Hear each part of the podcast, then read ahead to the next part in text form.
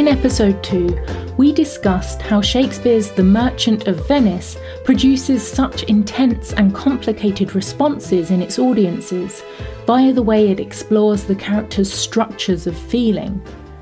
In this episode, we'll go more deeply into the emotional lives of Antonio and Shylock, the antagonists who hate each other while also strangely resembling each other. We'll also hear their clash come to a head in the climactic trial scene. Stephen Greenblatt, John Cogan University Professor of the Humanities at Harvard University, guides our discussion. Our first speech comes from Act 1.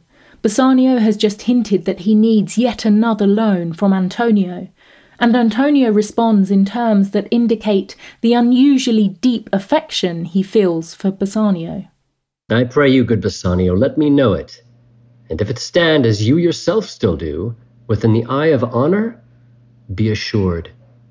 My purse, my person, my extremest means lie all unlocked to your occasions.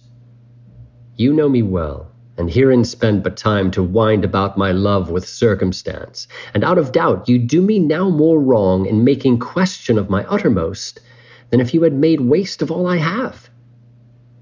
Then do but say to me what I should do, that in your knowledge may by me be done, and I am pressed unto it. Therefore speak. Thou knowest that all my fortunes are at sea, neither have I money nor commodity to raise a present sum. Therefore go forth, try what my credit can in Venice do, that shall be racked even to the uttermost, to furnish thee to Belmont, to fair Portia Go, presently inquire, and so will I, where money is. And I no question make to have it of my trust or for my sake. Bassanio has come to Antonio for money, and he comes in with a somewhat roundabout explanation for why he's hoping to be able to pay it all back.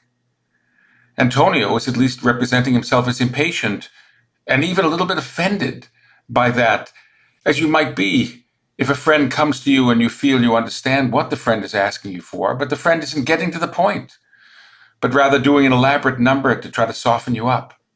Antonio was ready. He's always ready with Bassanio. He loves Bassanio. My purse, my person, my extremest means lie all unlocked to your occasion. This is a play about caskets that are locked and then unlocked, about everything that is closed and open. I'm there for you, my purse and person. So Antonio says to Bassanio, You know me well. And that itself is simultaneously an expression of love and a bit of a reproach. You know me well. You know what I feel about you. You know that you can get from me whatever you want. And spending time to wind about my love with circumstance, as he calls it, is therefore a kind of insult. It's as if we are not intimate with each other, as if you're dealing with someone who's a stranger. And I want you to ask me for everything, for the uttermost. This is the speech of a person who genuinely loves someone else and who feels upset that the person is not acknowledging the full extent of the intimacy between them. Then do but say to me what I should do. Tell me what you want. Tell me what you want me to do, and I'll do it. I'll do anything even though you know that I don't have a lot of money at the moment in my counting house. He tells Bassanio to go out in his name, quote, try what credit in Venice can do, end quote. In other words, it's like giving someone your debit card. See what you can get. I don't think I have much in the account, but whatever you can do with this card, here's my PIN number, and you can get whatever you can out of this. His credit, he says, will be racked even to the uttermost to furnish thee to Belmont and fair Portia. How that must have hurt Antonio to say that. I know what you want. You want to get this woman. I love you. You want to get this other person. He uses that extremely strange metaphor that shall be racked even to the uttermost. The rack was a torture device that was, I'm sorry to say, used in Elizabethan England and Jacobean England. It was a device to stretch the body out until it broke the joints, an excruciating punishment. And Antonio uses unconsciously, playfully, however we use metaphors, an extreme metaphor of torture to describe what will be done to his credit by Bassanio in Venice. in order to satisfy Bassanio's desire to go to Belmont to woo fair Portia. There's a little something at the end of the speech of love. There's something angry, borderline aggressive. Take my money. Take all of it. Break my credit if you want. I am yours. You know that. There's something disturbing about this love speech. This speech is one of the most famous speeches in Shakespeare. The Venetians Solanio and Salarino have been mocking Shylock about his daughter's running away, and Shylock says that Antonio should look to his bond and the promised pound of flesh. Salarino asks why he would want Antonio's flesh. This is Shylock's reply He hath disgraced me and hindered me half a million, laughed at my losses, mocked at my gains, scorned my nation thwarted my bargains, cooled my friends, heated mine enemies. And what's his reason? I am a Jew. Hath not a Jew eyes? Hath not a Jew hands, organs, dimensions, senses, affections, passions? Fed with the same food, hurt with the same weapons, subject to the same diseases, healed by the same means, warmed and cooled by the same winter and summer as a Christian is? If you prick us, do we not bleed? If you tickle us, do we not laugh? If you poison us, do we not die? And if you wrong us, Shall we not revenge? If we are like you in the rest, we will resemble you in that. If a Jew wrong a Christian, what is his humility? Revenge. If a Christian wrong a Jew, what should his sufferance be by Christian example? Why, revenge. The villainy you teach me I will execute, and it shall go hard, but I will better the instruction. Shylock's speech, I am a Jew, is probably now the most famous speech in The Merchant of Venice. And it has a special range of meanings after the Holocaust, particularly, that it may not have had for most people, either readers or audiences, before the horrors of the mid 20th century. That is to say, now this speech hath not a Jew eyes. If you prick us, do we not bleed? This speech seems like an essential expression of humanity, even the humanity of your worst, most stereotyped enemies. It feels that way to me. And I think it feels that way to all contemporary audiences. Whether it meant that for the audience in the 1590s, I simply don't know. I do not know how the original audiences or audiences more comfortable with anti Judaism and anti Semitism would have felt. It's a speech that arises out of a scene of race baiting and mockery, or religious baiting and mockery. Antonio's friends have just been asking Shylock why he wants this, why he isn't willing to back off from a completely crazy demand for the pound of flesh. And Shylock tries to give the answer. The framing of the answer is that's why I'm going to kill this enemy. This is why I'm going to kill him. He hath disgraced me and hindered me half a million. He's taken my money away. Shylock builds up a set of resentments tumbling out of him that he feels toward Antonio. And that's the beginning of the speech. And he ends the speech with a threat to kill Antonio. So the framing of what we now take to be a poignant expression of fundamental humanity is I am going to kill my loathed enemy. And if we isolate a certain part of the speech, if we take that central passage out and away from the beginning and the ending, this is why I hate him, because I lost money, because he has disgraced me, scorned me, and this is what I'm going to do to him. Don't hope that I'll back off. Then it looks like a rather enlightenment account of shared humanity. And maybe that's what it can be. But the context is the fact that I am going to kill that son of a bitch no matter what you tell me that does rather alter the emotional feeling of the whole thing. Now, we could say that there's a kind of harder edged humanism in Shylock's speech that has to do with the fact that if you treat people a certain way, consistently, miserably, if you make them unhappy, suffer economically, if you have a kind of structural persecution, not only to them personally, but to a whole group, mocked my gains, scorned my nation, thwarted my bargains, cooled my friends, heated my enemies. If you have a long history of structural persecution, you're going to produce exactly what you've got here, which is rage and it's going to produce that rage in everybody. It's not just a question of this person or this one group. Anyone will feel this after enough time. Don't you get it? Don't you understand that that's what you're producing, not just in me, but in any sentient human being? The specifics of me is that I'm a Jew, but it would also be true for you. You should know that. So we could say that the context qualifies what Shylock says, but it's not, how should we say, sentimental. It's tougher. The whole play is tougher and meaner and harder about the structures of hatred. Hatred that is, in this case, directed from Christians to Jews, but also from Jews to Christians. And we could say out to a much larger world in which you can fill in the blank with any group.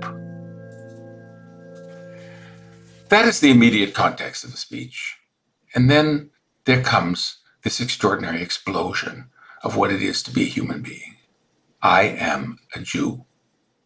Shylock acknowledges the core of the hatred that he's faced all his life. And then he turns his view out onto his own body. Hath not a Jew hands, organs, dimensions, senses, affections, passions? These are all what comes with being what we all are as human creatures, fed with the same food, as he says. You could qualify that remark and say, well, not quite the same food because it is special food, kosher food in the case of Shylock, but still fed with food. Hurt with the same weapons, subject to the same diseases, healed by the same means, warmed and cooled by the same winter and summer as a Christian is. I think perhaps what we should say about this part is that we can see Shakespeare's strange imagination at work. When he takes the basic point, which we can all get, look, I'm human like the rest of you, it just begins to build up in Shakespeare's imagination. And the enumeration of things, subject to the same diseases, healed by the same means, warmed and cooled by the same winter and summer, you begin to build up in a way that you wouldn't if you just said, Isn't the Jew a human being like everyone else? You build up an enormously powerful sense, a sense that it is possible to feel with any persecuted group in the world when we ask ourselves, stepping back from our local hatreds, who are we talking about here? Who are we dealing with? Aren't these people with ordinary lives that we all have, who are hurt with the same weapons, who bleed with the same blood? If you tickle us, do we not laugh? Shylock says. If we poison us, do we not die? And then it is only after this extraordinary opening toward the shared humanity in these unusually specific ways that Shylock says, If you wrong us, shall we not revenge? Then, of course, he turns it all around and says, Look, that's what the Christians do. They take revenge. This is a play that doesn't deny the fact that Christians and Jews are driven by hatred as well as love. They share a kind of collective human life. If you're tickled, you laugh. If you're pricked, you bleed. If you're persecuted, you feel anger. And even though the context of the speech is menace, Shylock's profound, implacable hatred of Antonio, his determination to kill him if he possibly can, that's the beginning and the end of it. The villainy you teach me, I will execute, and it shall go hard, but I will better the instruction. I really will do this in a remarkably effective and successful way. But it's the same thing that you would do the core. The core is what it means to be a human being. And we learn this lesson and we forget it and we learn it and forget it and learn it and forget it over and over and over again. And we're living it now. We ask ourselves, why are people so angry? And then we actually answer the question to ourselves if we're thoughtful enough. Well, if you prick them, don't they bleed? If you tickle them, don't they laugh? Don't they die? Don't they die of the same diseases we die of? And you have to try to come to terms with that. This does not mean that you can't be frightened by the anger, that you think that you can't or shouldn't thwart it. Shylock has to be stopped from killing Antonio. He wants to kill Antonio legally. He wants to get away with it. He wants to cut a pound of his flesh out. It's horrible. He has to be stopped. But the play makes you come to terms, at least for certain moments, this moment, with the fact that Shylock is this way for a reason. He's not just coming out of nowhere. He's coming out of a life experience, which is also your life experience. What would be your life experience if you were in his position? We're all potentially in the same position. Not with an identical history, but with a history of vulnerability and of pleasure that we share as human beings, laughter and pain that are part of our inheritance as a species, whether we're Jew, Christian, Muslim, Buddhist, it doesn't matter. And that is the brilliance of this play. This scene is an excerpt from the courtroom scene when Shylock goes before the Duke with Antonio to claim his pound of flesh. Portia, disguised as a male lawyer, has urged Shylock to accept repayment of his money instead and cancel the bond, but Shylock has refused. He will accept only what is specified in the bond. Shylock tells Antonio to prepare for the knife, but just then Portia interrupts him and radically changes the case. Tarry a little. There is something else. This bond doth give thee here no jot of blood. The words expressly are a pound of flesh. Take then thy bond, take thou thy pound of flesh, but in the cutting it, if thou dost shed one drop of Christian blood, thy lands and goods are by the laws of Venice confiscate unto the state of Venice.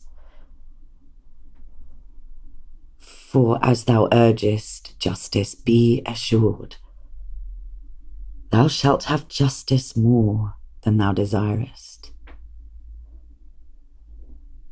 Therefore prepare thee to cut off the flesh. Shed thou no blood, nor cut thou less nor more, but just a pound of flesh.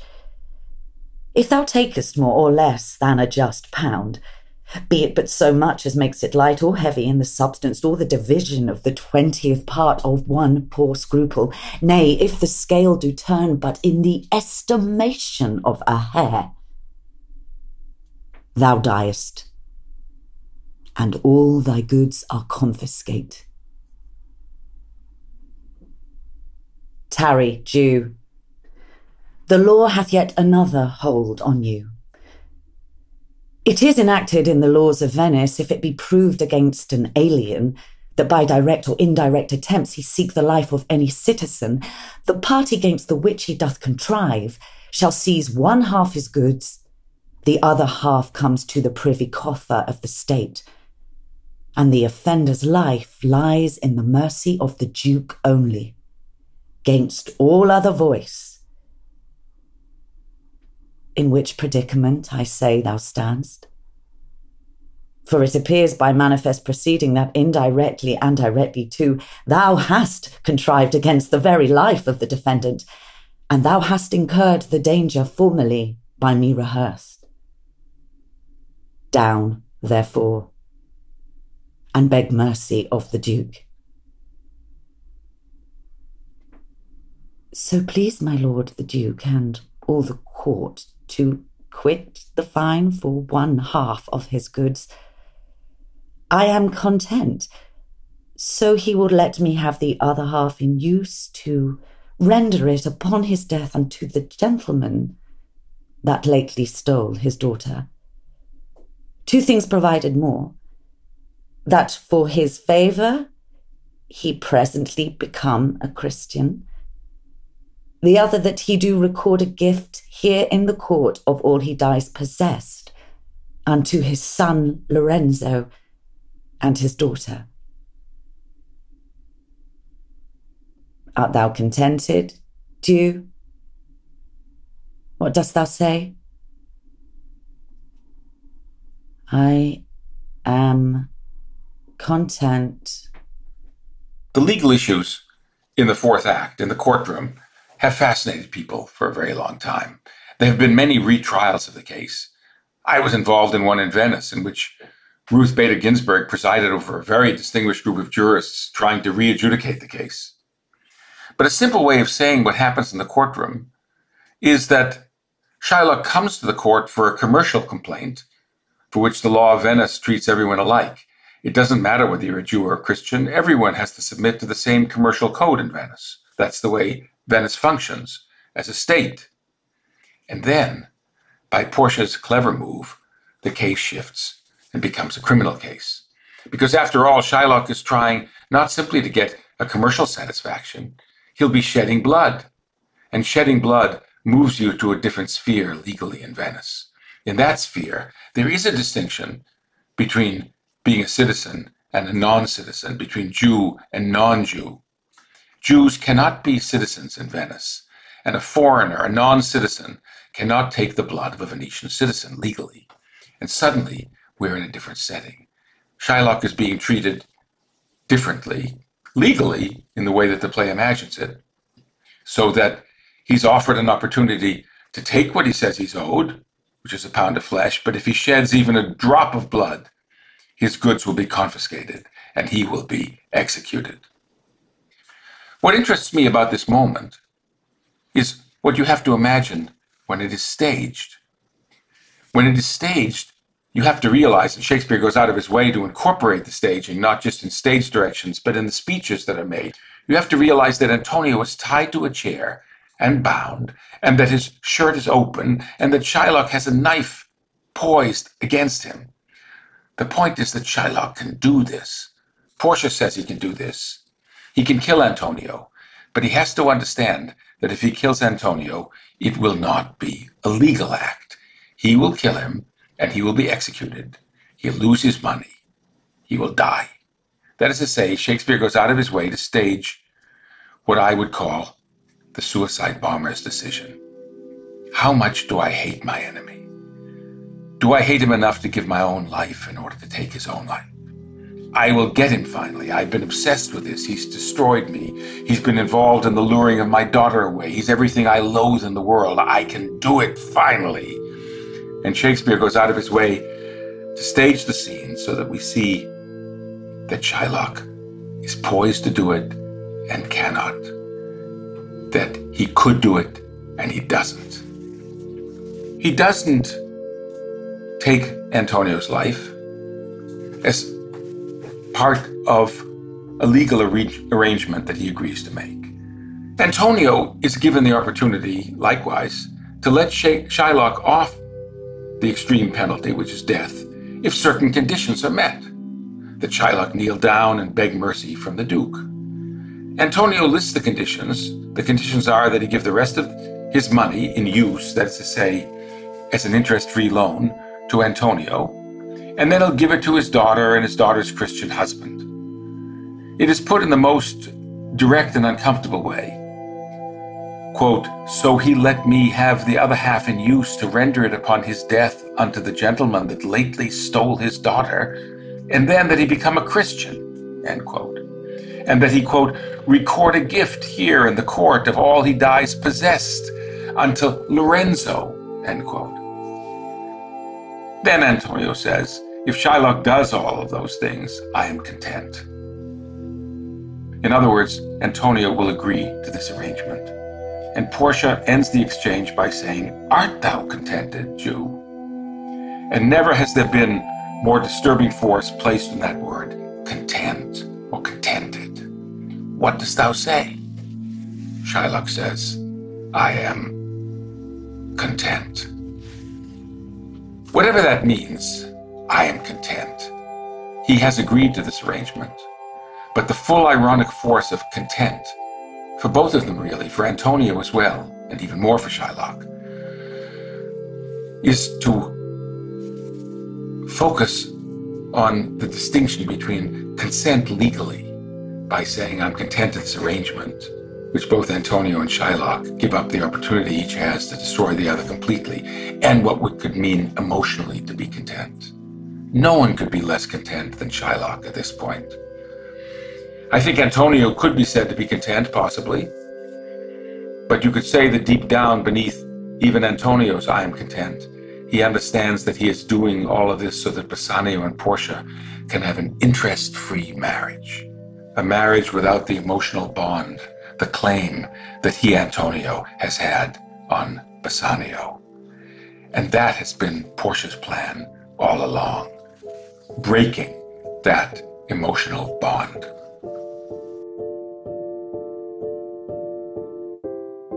Shakespeare for All is written and produced by Maria Devlin McNair. Executive producer is Zachary Davis. Associate producer and narrator is Gemma Deer. Original music and sound design is by Jack Pombriand. This episode featured performances from the following actors Scott Ripley for Antonio, I Pray You, Good Bassanio, Let Me Know It.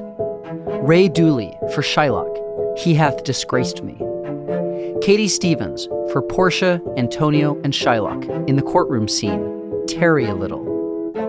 For this course, information was drawn from and ideas were inspired by the following sources Lars Engle, Shakespearean Pragmatism, Marjorie Garber, Shakespeare After All, Alexander Leggatt, The Merchant of Venice, A Modern Perspective, Emma Smith, This is Shakespeare, and the following editions of The Merchant of Venice the 2010 RSC Shakespeare, the 2010 Arden Shakespeare, and the 2016 Norton Shakespeare. Shakespeare for All is a Lyceum original production and available exclusively on Himalaya Learning.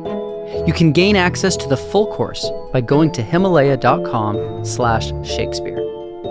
Thank you for listening. See you next time.